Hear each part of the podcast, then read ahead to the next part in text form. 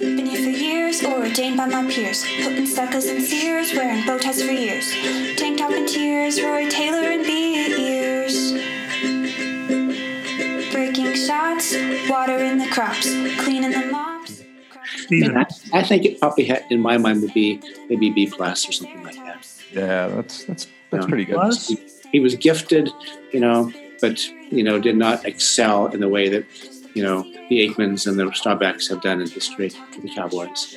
So, He's a tragic hero, actually. I think I I view him as you know this incredibly gifted, not just player, but I think person. Cardiac ophthalmology, so we can hear with the new ear epistemology, setting free with the now adopted genealogy. Glorifying God This is iHeart PCA. This is Doug Serven. I'm here in Oklahoma City on a cloudy Friday, Justin. Always cloudy. And we are coming out to you about what is good, believable, beautiful about the PCA. We know there's stuff we could talk about on the other hand, and we'll get to those. We may have a whole podcast about stuff we don't like, Justin, like just air our grievances, like Festivus. Festivus. Yeah. Yeah. So tell me who you are, who who, who we got, what wh- where you at, what's going on? Is it pretty, beautiful, sunny, rainy? I don't know. Doug, I'm in Albuquerque, and it is smoky. Actually, we have the smoke from the Tucson uh, wildfires that's kind of lingered in the last couple days, and so air quality is poor. But it's always sunny in uh, New Mexico, man. I'm sorry to hear that, Justin. I want to ask you today about sports events you have witnessed live, because the 30 for 30 just came out where Mark McGwire and Sammy Sosa was at uh, featured that summer, and I was at every single home game in September in St. Louis. So I saw Incredible. 15 or so home runs. I saw when he beat the record, I saw I was there for number 62. And on the last day, he hit two home runs, and I was there for both of those.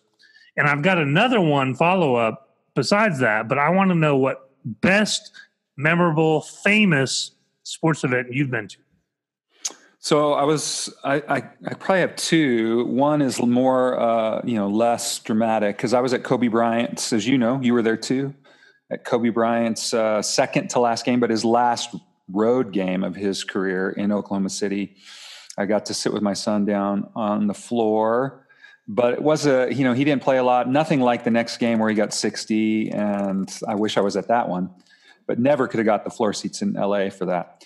And then, uh, but maybe the most like celebrated or famous is Texas Tech beating Texas uh, with the crab Crabtree catch uh, from Graham Harrell. That I set up in a box for that one. Came back from Dallas to watch it with some friends, and that was you know that was a historic night for Texas Tech football for sure, and a great game. Right. I was there when Texas Tech beat OU. That was Sam Bradford. I think he might have been a sophomore or junior, and he Yeah, he I was there was for that kickoff, and then it was the first play on offense, and he threw an interception and then tried to tackle the guy. I remember walking into that game saying, "There's no way OU loses tonight," and they lost.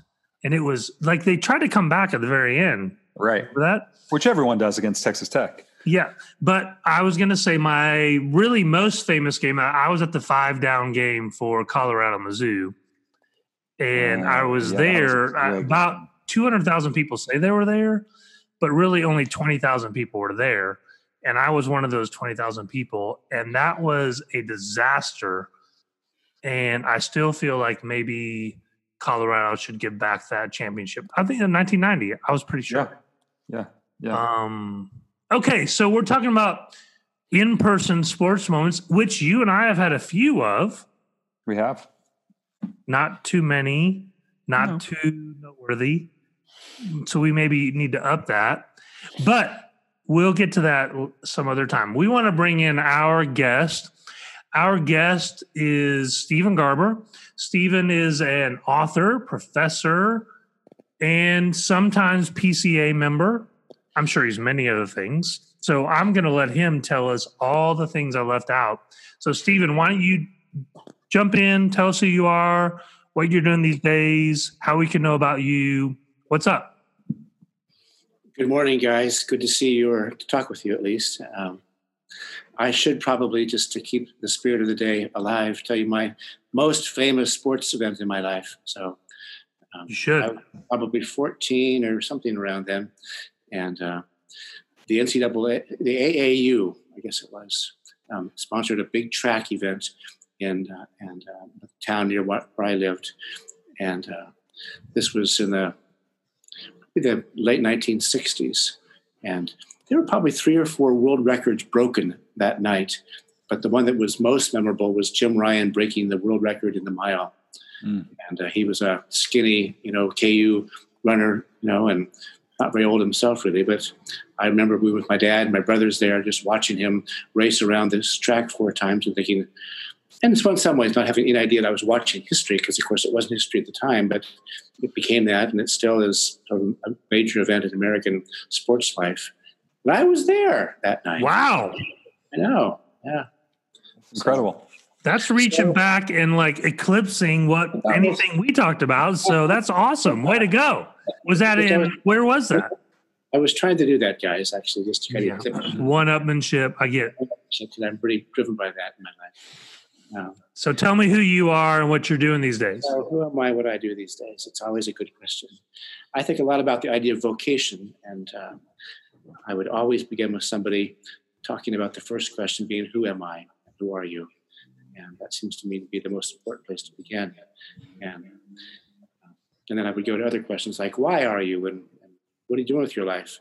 But who am I? Well, those I, are spoiler alerts. We're not going to get to all those quite yet. But so start with okay. So who, you are and what you're doing these days. Born um, up the Rio Grande, which is of course where Justin lives in Albuquerque. But if you follow the river all the way north through New Mexico into Colorado, along this Sangre de Cristo range of mountains, I was born in the most beautifully named town in America, I think, called Monte Vista, Colorado.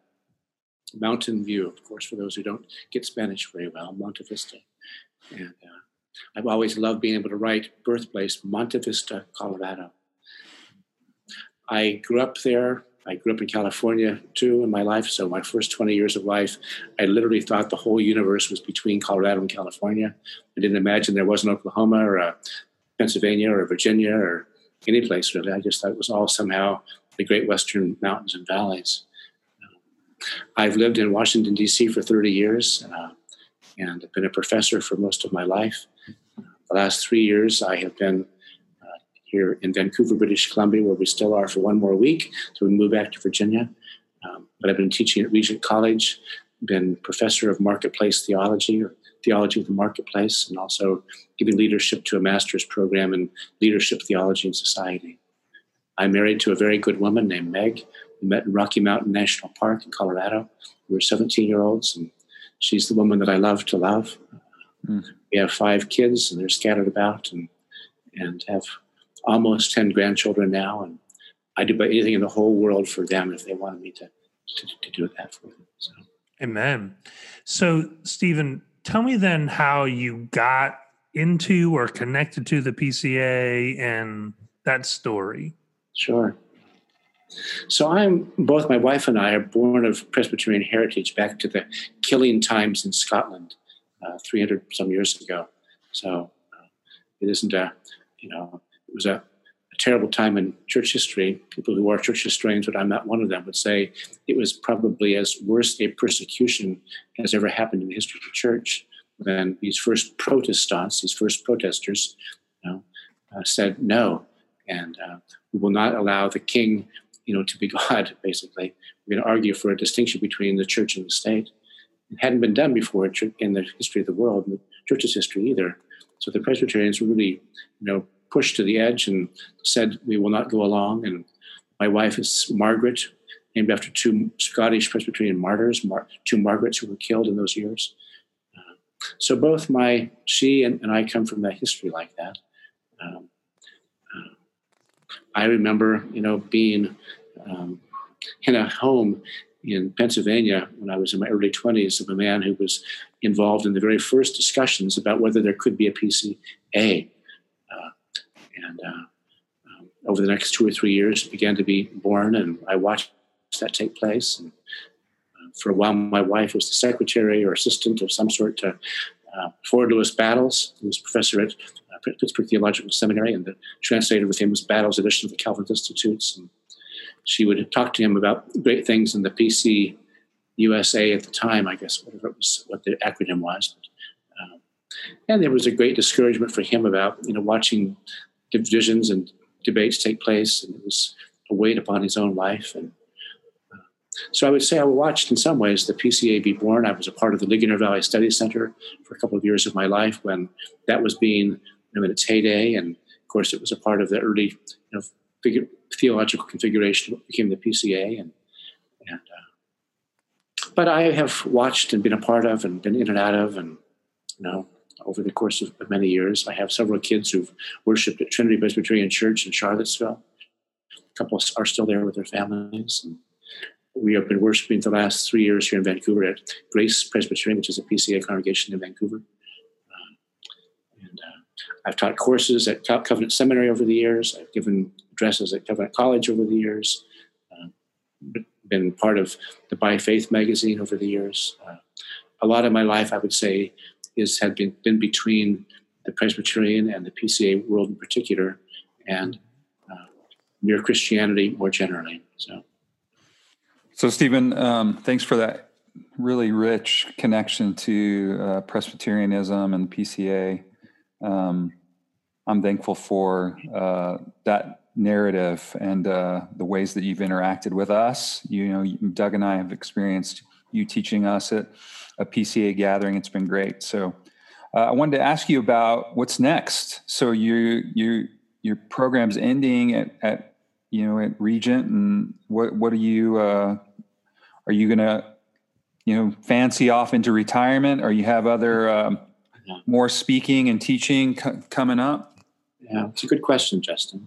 Well, the program is not ending, even though I would say, you know, part of the abruptness and whimpering end of our life here, rather than a whimper rather than a bang, um, is that Canada is a closed country and Vancouver is a closed city and Regent is a closed college. So, in some ways, there's not any reason for us to be here at this point. And I think thinking all these things through, we've decided that we need to be home, and our longer home is in that in Virginia. Um, when I was first asked to come here by the president some years ago, I said no. I'm not interested in leaving my, my long home. We have always lived, my wife and I, with these words as a credo for our decision making to choose a neighbor before you choose a house. And we have always lived that way. So we have neighbors who belong, neighbors and friends to us in Virginia, uh, people with a common sense of location together, but different occupations in our lives. And so so we came eventually, though, and it was always seen as an adventure for Meg and I to see it in that way, take it up as an unexpected part of life. I would say clearly and easily, I'm glad that I came here. I'm eager to go home too, to enter back into the deeper, longer vocation of our lives. Uh, what will I do work wise? Well, I don't think in terms of retirement uh, at this point in my life. And uh, uh I've been a professor for most of my life. I've written some books that have been born out of my teaching life. And, what I'm primarily wanting to work on for the next two years is another book, actually.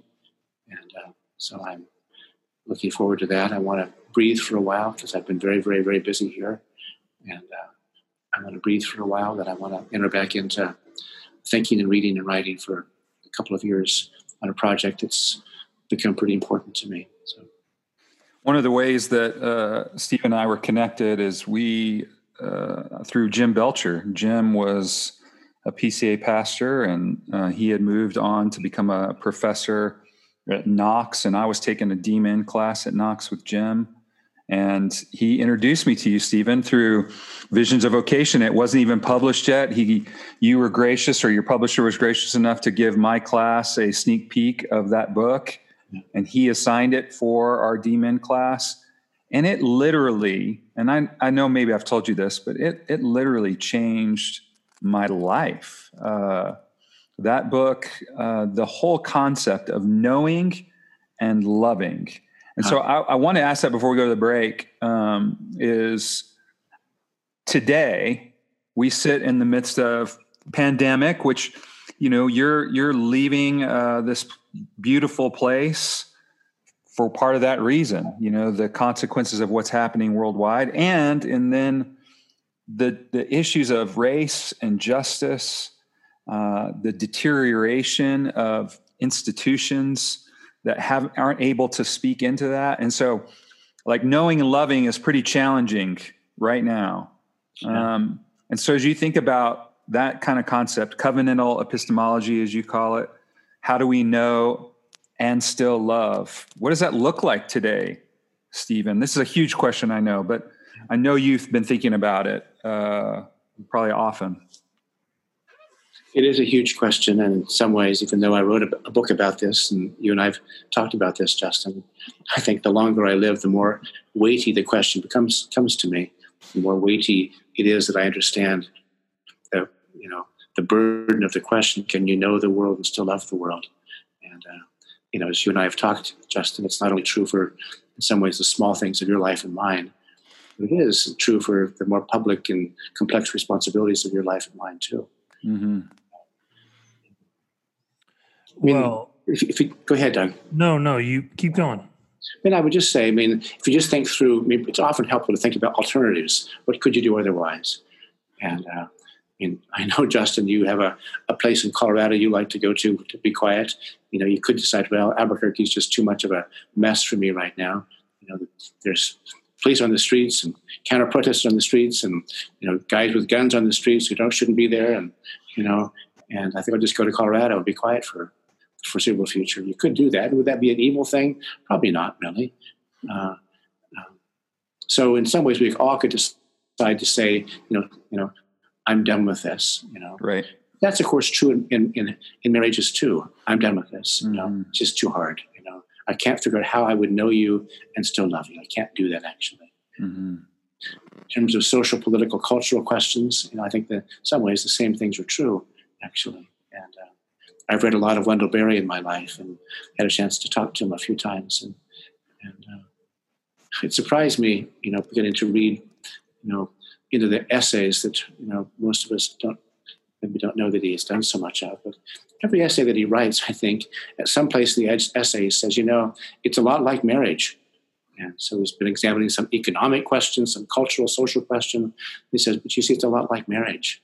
And I think it is true, actually. And so, this dynamic relation between knowing and loving is, I would say, as deep as, for us as human beings as any question we have.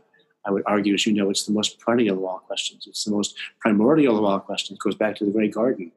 Uh, and uh, so, you know, I'm living with these, with the pandemic, I'm living with the social, cultural unrest, and I'm living with, you know, a flailing economy and somebody yesterday, here's a you know a Canadian said to me, "Why are you going back to America? what brought you there?"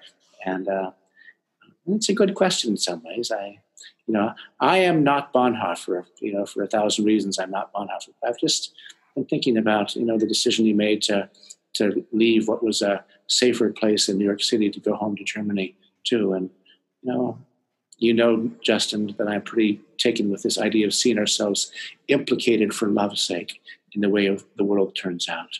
Mm-hmm. So there's something of that for me in going back and entering into, you know, a different kind of complexity, a different kind of wound, a different kind of challenge, and uh, but that's why we're doing this. So. Thanks, Stephen. Um, the the Wendell Berry reference is good. I think reading his chapter essays is a very worthwhile project.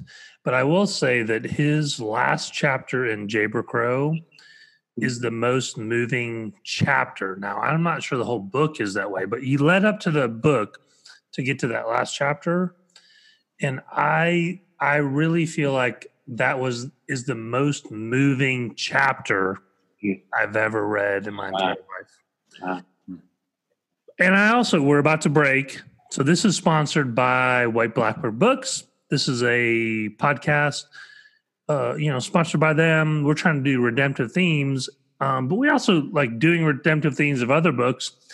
And I'm literally, this is just for everyone listening, it's June 2020, and Visions for Vocation, Common Grace for the Common Good is 1079 on Amazon right now. Yeah. Originally priced as $18. So, I, I mean, get on this, grab that. It's a wonderful book. We'll talk more about some of the other books as we come back. I take a quick break and get more into it with Stephen Garber. iHeart PCA is made possible by White Blackbird Books, a powerhouse, multi person publishing house that works to promote great ideas for people you perhaps haven't heard from yet, like On Quakerlaw. You'll want to get a copy of Doing God's Work and read about On's vision, passion, and what he has implemented in the city of Milwaukee. It's truly inspiring. Pastors out there will also appreciate the practical, kind, wise advice Randy Neighbors dishes out in Insufficient. He's pressing for pastoral competency while giving credit and glory to Christ alone. Order Doing God's Work and Insufficient and other White Blackbird titles on Amazon. Give them a read and tell others what you think by writing a review. iHeart PCA is also brought to you by Good Microphones.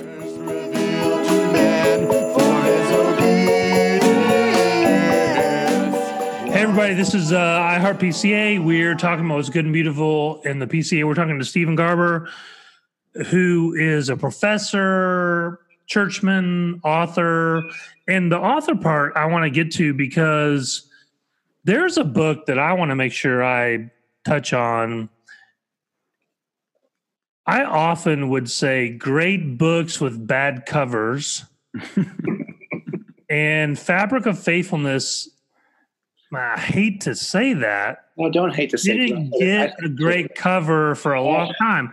It's been updated. It's way better, but I encountered this book in the mid 1990s. This book is a look at people that were still Christians, and you tracked their college years as to what were the conditions that they would say help them still be Christians throughout and it, subsequently, right? Right. And I sort of feel like I haven't read this book in a long time, although I've recommended it a million times. The basic thing was community. Like you need to be in a community of people. So correct me if I'm wrong. Um, is that tell me about the book Fabric of Faithfulness?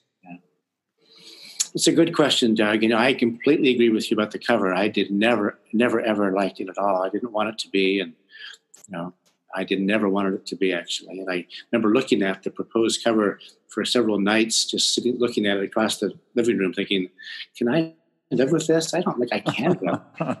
um, it wasn't great. And uh, I always thought I'd, I'd meet her in an airport someplace, thinking, "That's you," you know. She seemed like she was a troubled person who needed an. Advil or something, you know. Um, anyway, uh, you're right about that. Uh, the book's had a remarkable reading over the years. It's had probably 30 printings and a couple different editions, and that's been surprising to me, and I'm grateful for that. Uh, I got interested in this question a long time ago of what it, it is to sustain a vocation over the course of a lifetime. Mm-hmm. Vocation for me is a big word, it's a complex word, it has to account for a lot of things. But I would say that, you know, it's the question of what is it that, that marks people who keep on keeping on in life?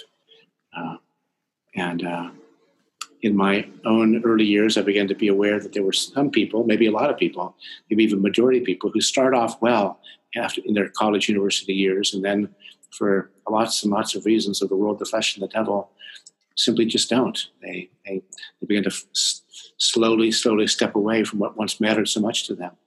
That intrigued me, but it also weighted me down and it made me weep actually in my heart. And I wondered why that was. I did my PhD on that question essentially over the course of a number of years. And, and uh, so the book, on the one hand, looks at uh, why that connecting of what you believe with how you live is so difficult to do in a modernizing, post-modernizing world.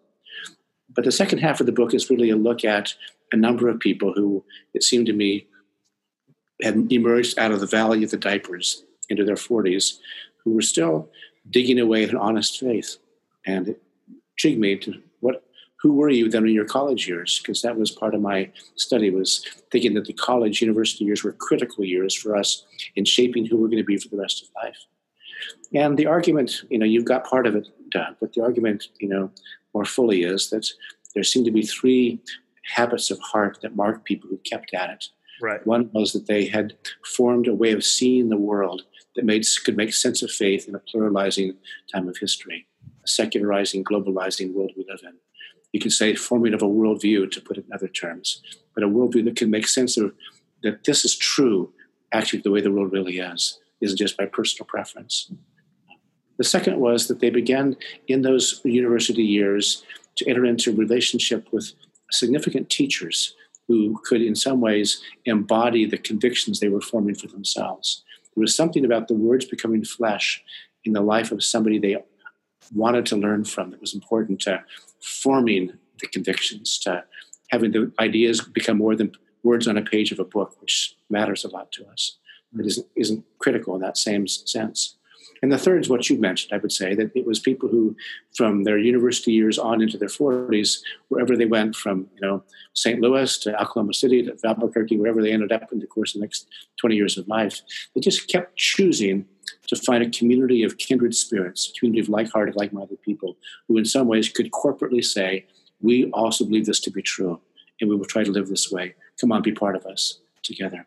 So well, I know for me, I encountered this book. So when did it come out? I think about 20 years ago, maybe. Yep. So I was, I must have been 30 and I was in seminary and I just fell in love with it. But it was because I was a college pastor or going to be a college pastor. But now I've had college students, kids, right? So it, the book has changed for me to like sort of recruit people to now like recruit my kids into uh-huh. what you're saying. Yeah. Because I think it's exactly right. But now as I've had my last child is going to be a freshman in college at Seattle Pacific actually. Oh wow. And so I'm like you need to do these three things, right? These are the three things you got to do. So it's really changed to be more personal as a parent instead of personal as a mm. profession.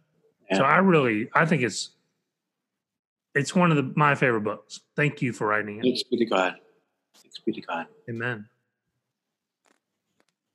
What do you got next? Like you got something coming out right now? Another book came out this winter, actually, called The Seamless Life, a tapestry of love and learning, worship and work. And it was an unusual, a first effort for InterVarsity Press to publish a book with photos of course, it was the first try for me to do that too. It wasn't perfect. Some of the photos weren't all that I wanted them to be when they got published. I kind of groaned and winced over that, thinking, "Ah, I give you a better photo than that." But um, anyway, it's people think it's a beautiful book, and you know, it's uh, had a good reception, and and uh, but it is a it's it's essays, it's short essays with photos going along with them. Um, and again, the subtitle says most of it, I suppose: a tapestry of love and learning, worship and work. So it's uh, being read, and people are getting back to me about it, and I'm glad it has come out. So, Stephen, have you watched any interesting movies in this coronavirus time that maybe yeah. you could suggest to us that we wouldn't know about? Uh-huh. Well, this next book I want to do actually is born of two movies in some ways. It's also born of my life, generally speaking, but in some ways I want to maybe enter into the book thinking about these two movies by Terrence Malick, the Austin, Texas filmmaker. Uh, on the one hand, he actually is an honest Christian, from all I can see about him. Uh, but when he goes, his films go to the Cannes, the presumptuous French film festival, C A N N E S. He gets the, the gold medals, the, the, the blue ribbons for his films. So he's seen as sort of the best of the best filmmakers in the world. Uh, but you know, I would never say his films are the kind of films that everyone wants to watch on Friday night. They're not that variety typically. Um, um, but the two films are a movie seven years ago called The Tree of Life, and then recently this this winter called A Hidden Life. And uh, I want to. This book is going to be a book looking at the the tension that exists for all of us between what we would call meta narrative and narrative. Mm-hmm. Uh, sort of the grand story of life, all of all of history, the whole the whole of the universe, which is what the tree of life is about. And for those of us who claim PCA theological convictions, we are Augustinian in our doing so, of course. And it was St. Augustine who was the first person to articulate this creation, fall, redemption, consummation meta narrative uh, with posse peccare, posse non peccare, and non posse non peccare, and, and on and on through. So he was the first person that we know about in the church's history to articulate this four chapter story of, of, of God's work in the world. And incredibly, Terrence Malick, without ever naming the story or naming the chapters, the Tree of Life is that film. It's that story, actually. If you have eyes to see, which is always the big question for all of us, he actually has, you know, it's four, four sections in the film, four stories, and they're linked together by this creation to consummation story, the meta narrative of biblical, biblical reality. Uh, the Hidden Life is not that film, though. It came out this winter, and it's the story of one man's life, a narrative, to use that language here. Uh, a farmer in, this, in the Austrian Alps in the 1940s. Nazism begins to come to you know, plague Europe and Austria. Finally, the farming village that's his and high in the mountains. And he's the only one in his village who says, I cannot Heil Hitler. How could I possibly say those words? I don't believe them to be true. Hmm. Everyone in his life, apart from his wife, who's a faithful friend and companion, everyone else says, Come on, Franz. You know, nobody will ever even know you know, it doesn't matter. They're just words. Just say the words, Franz." He says, but I don't believe the words, really. And uh, the drama of the story is in him trying, him wrestling with what does it mean to say, I cannot say those words. And what I want to explore is that relationship for all of us, all over the world. And uh, how do we work out what we believe to be true about all of reality in the context of the, the lives we all live day by day? So, The Hidden Life would be one that I think is worth people seeing. Uh, it is uh, a remarkable film. So, yeah, I think those two are top five for me now. Uh, Tree of Life has always been one or two for me uh, of films that I have loved and enjoyed. And uh, after seeing A Hidden Life um, this spring before the pandemic, it finally you know took forever to come out in Albuquerque. I kept waiting and waiting, and me, I took my son uh, to it, my oldest son, you know, first chance we could, and um, you know, he he didn't love it as much as me. Um, I think the trans transcendental kind of style that Malick uses is you know just different. It's a it's a learned process, but it's kind of like in some ways, you know, going to a fancy pants restaurant, you know, which all of us don't do all the time. At least I don't. Right sort of sitting down to a multi-course fancy pants meal and you think wow wow wow really wow yeah. like this too and going to some place which is much more homegrown and down to earth and you just stuff the food in your mouth and think well that was pretty good it wasn't it yeah um, so Malick is that kind of filmmaker I would say yeah. I would say another film that I saw this winter in this you know uh, social isolation time and in some ways I, I did not watch it immediately just thinking it's a big story to take in, and there's a lot in my life that's very weighty right now. But I finally, some months ago, watched Just Mercy, mm. and, uh, um, the Bryan Stevenson story.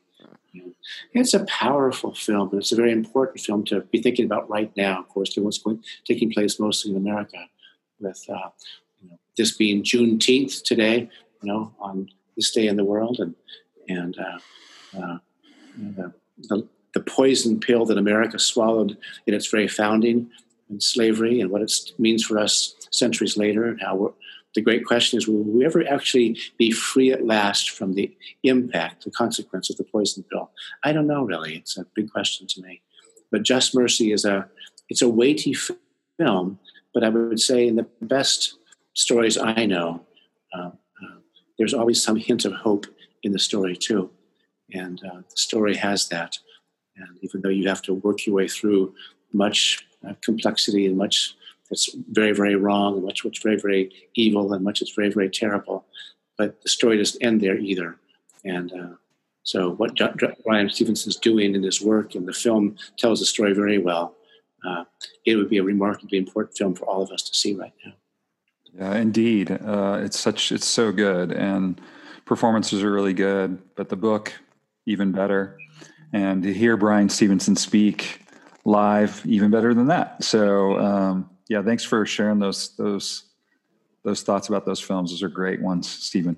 Uh, last question, uh, you know, and so I like we we sometimes try to keep it light on this last question, but we've had some uh, discussion. You know, you'll chime in on my Facebook wall every now and again with a take about Jerry Jones, and so uh, so tell us how you uh, how you feel about Mr. Jones and the Dallas Cowboys. Uh, Be tarred and feathered before I go home tonight. I, I, mean, are you you are you a Redskin fan, Stephen? Is that Not really? I lived in Washington for a long time, but I did grow up in the West, and so you know there was a kid from my high school that played for the 49ers when I was a boy, coming into the knowledge that there was an NFL in the world, and so in some ways I've always had a deeper place in my heart for the San Francisco 49ers. Wow, how did you feel about the Super Bowl? I was disappointed. No, I mean I didn't care in one sense. It was I was I I was happy it went the other way too. Yeah. I didn't care very much. I You're too nice, Stephen. You're too nice. but the Cowboys, I mean, come on, Dustin. I mean, it's mostly just because I love you so much I poke you. Um, but uh, you know, I was a kid in America in the 1960s, early 70s when the Cowboys were named America's team after all. That's right who was the quarterback with a great Roger Staubach. Roger Staubach, you know, and uh, who wouldn't want to be his fan? I yeah. person. Stephen, how do you rate Tony Romo in the quarterback uh, rating? Uh-huh. Yeah. Top ten, top ten, Doug. His own like kind of undoing, but a lot of it was you know undoing done to him. Whether the injuries, which definitely cut his career short, but also you know in 2007, if if they beat the Giants, and they should have. He had two key drops by his receivers that were both touchdowns. Um, if, you, if those are if those are caught, like his career is different.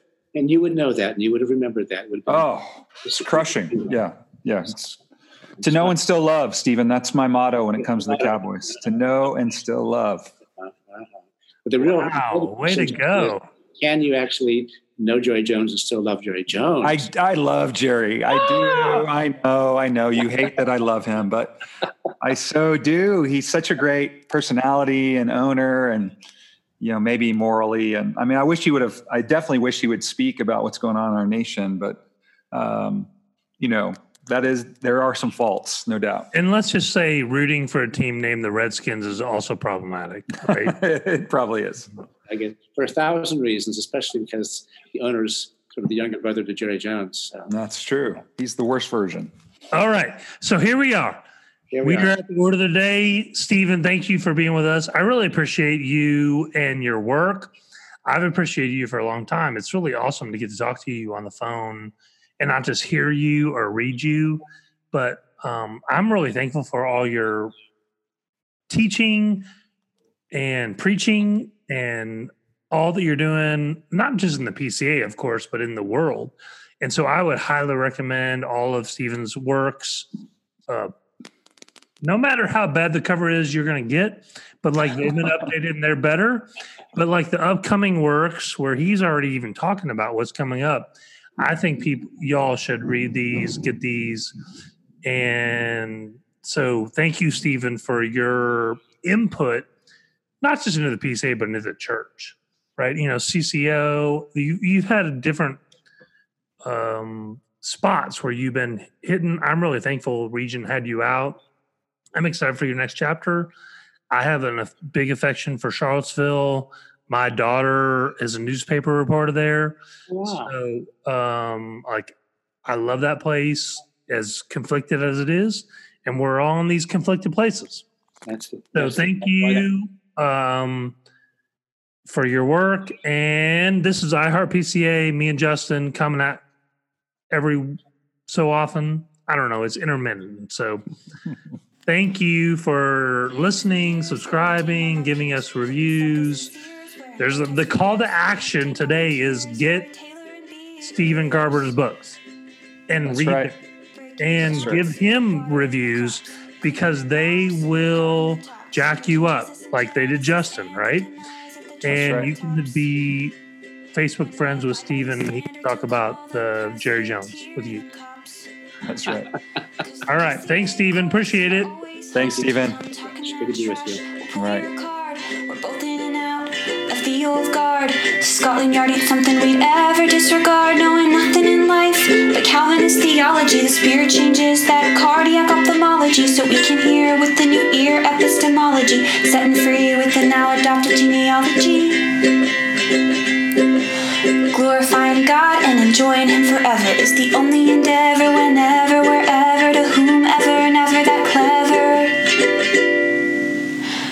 Die hard PCA, die hard PCA. By far, the PCA is the best PCA in the A.